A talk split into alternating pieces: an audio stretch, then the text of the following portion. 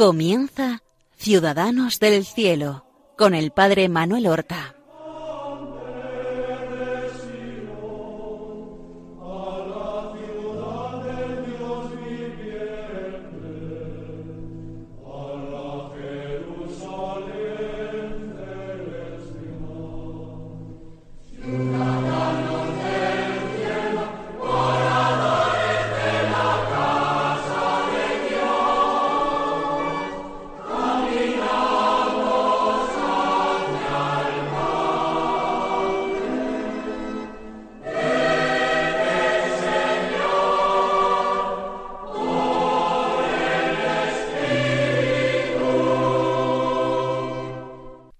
Muy buenos días, damos comienzo a una nueva emisión del programa Ciudadanos del Cielo, con el deseo de poner la vida y las virtudes de nuestros hermanos los santos al alcance de un público católico lo más amplio posible, para que todos, mm, conociendo las virtudes de estos santos, nos movamos a la imitación, no una imitación servil, calcada en los detalles, una imitación de las grandes virtudes que practicaron los santos, encarnadas en nuestras propias circunstancias, en nuestro estado concreto en la vida, estado que puede ser que ya sea irreversible, por ejemplo, que estemos casados, que seamos padres o madres de familia, que seamos viudos, que hayamos decidido consagrarnos al Señor en celibato, bien en la vida religiosa, bien en el mundo. No importa, las virtudes de los santos podemos practicarlas, sea cual sea nuestra edad, sea cual sea nuestro estado de vida, sea cual sea nuestra situación. Y hemos dedicado ya dos programas a una santa que vive entre el siglo XIX y el siglo XX. Fue Ángela de la Cruz, que se llamó así en la vida religiosa, pero que había nacido con el nombre de Angelita Guerrero en el año 1846, el 2 de febrero, en Sevilla, hija de padres muy pobres la hemos acompañado a través de algunas anécdotas de su infancia y la hemos acompañado hasta ese taller de zapatería de doña Antonia, que es su patrona, pero que también va a darle buenos consejos. Y como decíamos en el programa anterior, es doña Antonia, su jefa, la que la pone en contacto con un sacerdote, santo don José Torres Padilla, un gran confesor y un gran director espiritual. De hecho, doña Antonia se confesaba con don José Torres Padilla. Y por eso, viendo cómo su eh, primero aprendiza y luego su empleada eh, tiene una vida espiritual tan subida, la han visto, como narraba en el programa anterior, en una ocasión, hasta levitar sobre el suelo, durante una oración que realizaban en un pequeño oratorio en el piso superior a donde se encontraba el taller de zapatería. Doña Antonia le habla al padre Torres Padilla de Angelita y doña Antonia también recomienda a Angelita hable con don José Torres Padilla, este sacerdote canario, pero miembro del presbiterio de Sevilla, sacerdote diocesano de Sevilla. Es eh, Ángela de dieciséis años en el año 1862 cuando tiene la primera entrevista, el primer contacto con don José Torres Padilla y lo va a mantener desde eh, que tiene dieciséis años hasta que muere este santo sacerdote exactamente dieciséis años después. Por tanto, entre los dieciséis y los treinta y dos años eh, se confiesa y pide orientación, luz espiritual, consejo a José Torres Padilla. Él, en el momento de empezar a dirigir a Angelita, tenía cincuenta y un años. Solo vivió hasta los sesenta y siete años.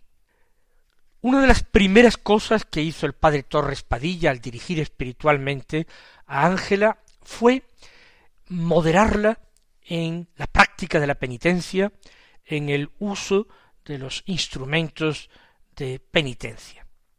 Porque ella buscaba con ese ímpetu juvenil, ese deseo grande de agradar al Señor, ese deseo grande de santidad, ella tenía eh, aquel ansia que han tenido muchos santos antes que ella de hacer muchas penitencias, identificando la santidad con hacer mucha oración y muchas penitencias. Él la modera y la somete a la práctica de la obediencia. No hará más que la que le permita su director espiritual. Lo que pase de ahí tiene que apuntarse en la cuenta de la soberbia, no agradará, por tanto, al Señor. Y ese deseo de hacer bien y de santidad lo encamina don José Torres Padilla a la práctica de la caridad. Ya hemos visto que desde niña ella era muy caritativa con los pobres. Pues bien, su director espiritual la anima a hacerlo todavía más y a visitar enfermos y a buscar limosnas para los mendigos hambrientos que en aquel momento lo pasaban mal. Hay muchas anécdotas de esta época de cómo ella va creciendo en la virtud y en edad. Así transcurre la adolescencia de Ángela, los dieciséis, los diecisiete, los dieciocho y los diecinueve años de su edad. Vive con sus padres, acude a eh, la iglesia, acude a la iglesia, su parroquia, la de Santa Lucía, acude también a la iglesia conventual de las monjas jerónimas, donde don José Torres suele confesar, suele tener confesonario. Trabaja en la zapatería, convirtiéndose en una zapatera experta y muy eficaz. Su patrona está muy contenta con ella y va creciendo también en discernimiento. Discernir eh, lo que ella experimenta en la oración, discernir las penitencias que puede y debe emplear para reprimir sus pasiones. Pero con diecinueve años ella cree discernir una vocación religiosa. Por supuesto que discernió bien. Lo que no podía entonces imaginar ella era que iba a ser la fundadora de una nueva familia religiosa en la Iglesia. Ella piensa en hacerse carmelita. Le atrae el Carmelo. Hay un convento de carmelitas descalzas en Sevilla. Es un convento que fue fundado por Santa Teresa de Jesús. No en la ubicación que tiene actualmente, pero sí la comunidad es de fundación teresiana. Más aún, en este convento, además de conservarse algunas cartas autógrafas de Santa Teresa, se conserva una joya extraordinaria que muchos no saben que se conserva en Sevilla, en este lugar, que es el ejemplar autógrafo, es decir, escrito de puño y letra por su autora, por Santa Teresa de Jesús, el original del libro de las moradas o castillo interior. Aquí se conserva en un precioso relicario por las monjas como una joya de todo el Carmelo. Pues allá va, con permiso de don José Torres, a pedir su entrada. Don José Torres no lo ve del todo claro, pero tampoco tiene argumentos para oponerse a este deseo de Ángela. No hay nada que obste su eh, deseo de oración, de retiro, su deseo de practicar la humildad y de vivir una vida penitente parece que encajan en el perfil del Carmelo y su devoción extraordinaria a la Virgen. Lo que ocurre es que ella acude al Carmelo y pide su ingreso como hermana lega. Entonces las monjas se dividían entre madres y hermanas. Eh, las madres se dedicaban principalmente al coro, y las hermanas a veces eran personas con muy poca instrucción o casi analfabetas, como era el caso de Ángela de la Cruz, y se dedicaban en el convento a más eh, tareas manuales, teniendo muchas menos horas eh, de coro. No rezaban, diremos, el oficio divino. Eh, rezaban Ave Marías, el rosario, y otras oraciones vocales. Y luego más trabajo, pues en la cocina, en la huerta del convento, etc. Sin embargo, las carmelitas eh, que eh, conocen la virtud de esta muchacha por el padre Torres Padilla, que informa, sin embargo, advierten que ella es una chica muy débil de fuerzas. Por una parte es muy bajita de estatura, y además, eh, la mala alimentación que ha tenido desde niña la ha dejado muy enclenque y muy débil. Y una hermana lega tenía que ser fuerza fuerte para ocuparse en estos trabajos manuales. De modo que para hermana lega no servía, y para monja de coro tampoco, porque no conocía nada del latín, y entonces el oficio divino se rezaba, se cantaba en latín, y apenas sabía leer y escribir. Por tanto, la rechazan, no por virtud ni por otro motivo, sino por éste. Para ella fue una decepción, ve que se le cierran las puertas del Carmelo. Don José Torres Padilla entonces le sugiere entrar en alguna congregación religiosa de vida mixta, de vida mixta o activa, vida mixta porque no es solamente la acción, el trabajo o el apostolado, sino que también practican la vida interior, eh, la vida de oración. Y le recomienda, ya que ha orientado mucho a su dirigida por el campo de la caridad, y ella tiene unas entrañas de misericordia tan grande y una disposición tan alta para servir a los pobres, le recomienda las eh, hijas de la caridad de San Vicente de Paul, las hijas de la caridad. Y allá que se encamina Angelita obediente a su director espiritual, aunque ella no había pensado en un principio en esta congregación. Lo que ocurre es que nos encontramos en momentos difíciles para la historia de España. De hecho, Ángela ya ha ido creciendo. Ya no es una adolescente. Tiene veinticuatro años, pero con una madurez interior muy grande. A la vida de hija de la caridad, inmediatamente se adapta. Pero el mismo año que ella entra eh, como postulante en Sevilla, en las hijas de la caridad, en el Hospital Central de Sevilla, es el año en que es derrocada del trono Isabel II y tiene que marchar al destierro, a Francia. A poco es el padre don José Torres Padilla el que se marcha a Roma, porque como yo ya dije en el primer programa, fue como experto, teólogo, como consultor al Concilio Vaticano I. Y se marcha a Roma para una estancia de varios meses. De postulante pasa pronto al noviciado, toma el hábito de las hijas de la caridad, pero enferma.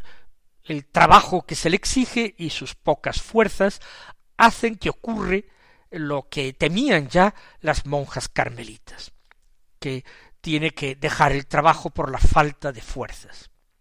También piensan que es el clima que no le sienta bien a pesar de ser el clima de su ciudad natal. Y van a enviarla a otros lugares. Tendrá alguna estancia en Valencia, por ejemplo, estancias relativamente cortas, porque tampoco se encuentra bien en estas ciudades. Y antes de Valencia estuvo en Cuenca. Y visto que en ninguna de las dos ciudades se ponía mejor, la mandaron otra vez a Sevilla, no al Hospital Central, sino a la Casa Cuna, donde aceptaban a los recién nacidos abandonados por sus madres. Pero no hubo manera de recuperar a Angelita. Y tuvieron que indicarle que abandonara la congregación, ya que todavía no se había comprometido a fondo, era solamente novicia.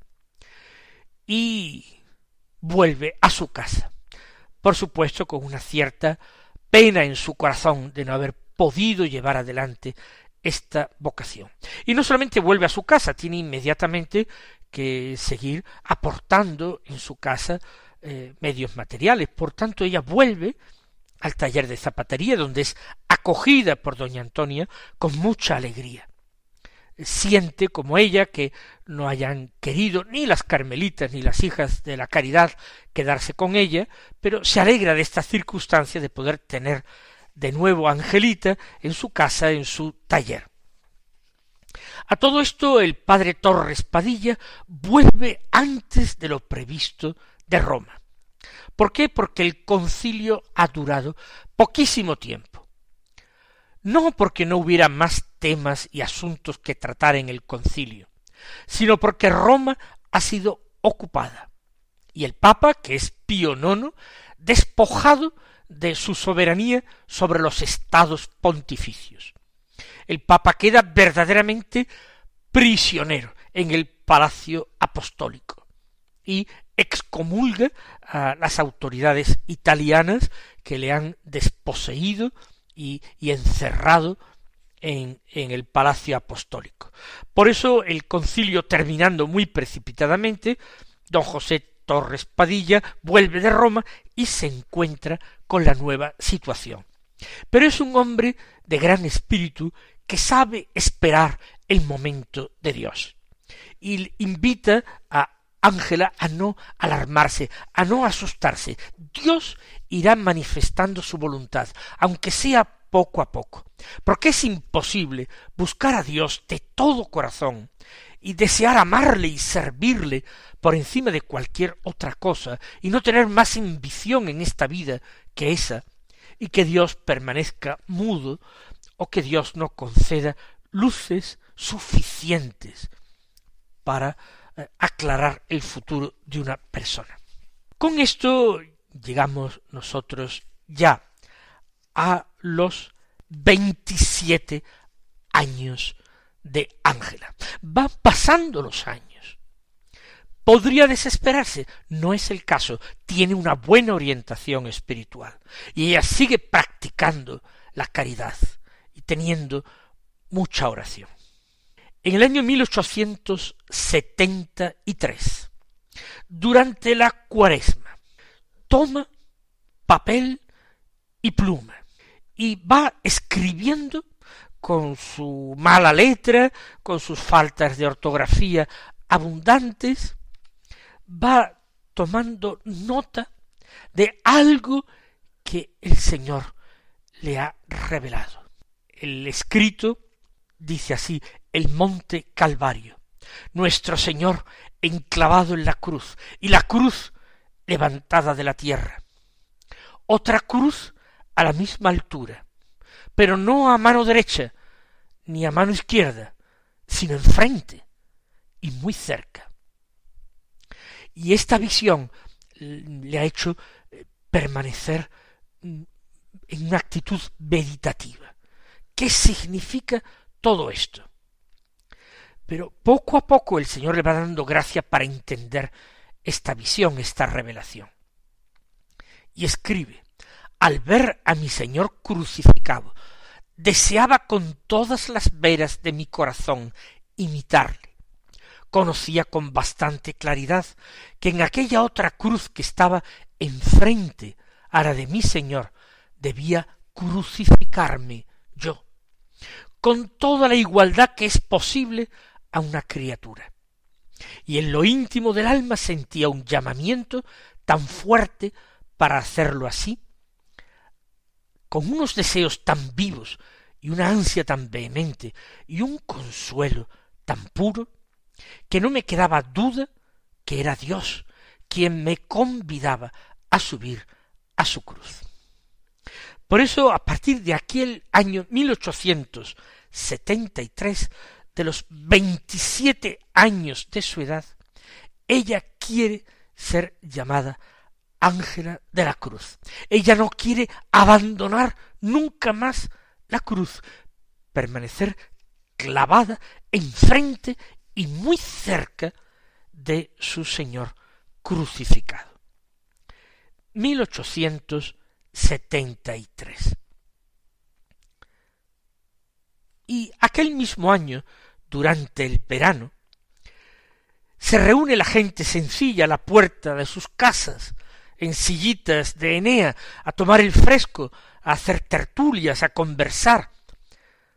Y se comenta la situación política.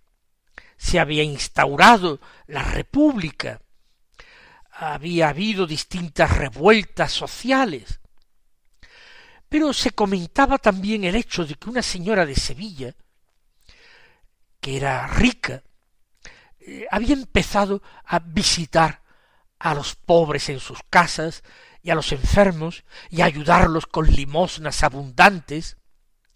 Mucha gente alababa a esta señora.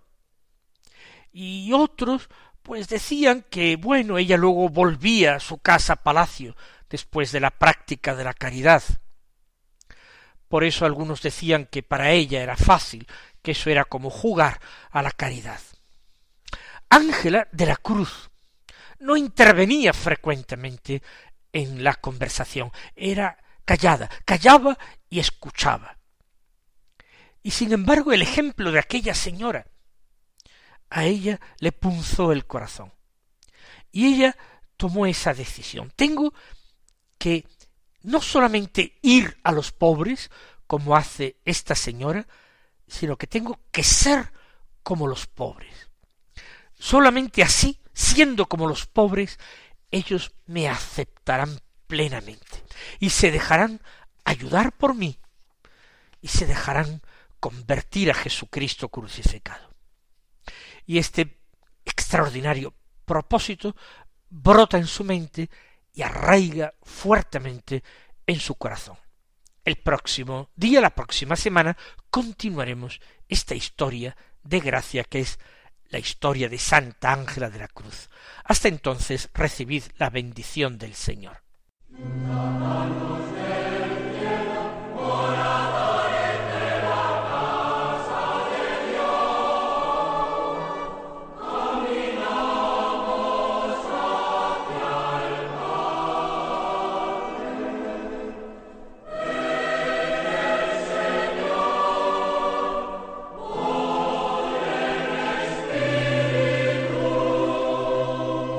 Han escuchado en Radio María Ciudadanos del Cielo con el Padre Manuel Horta.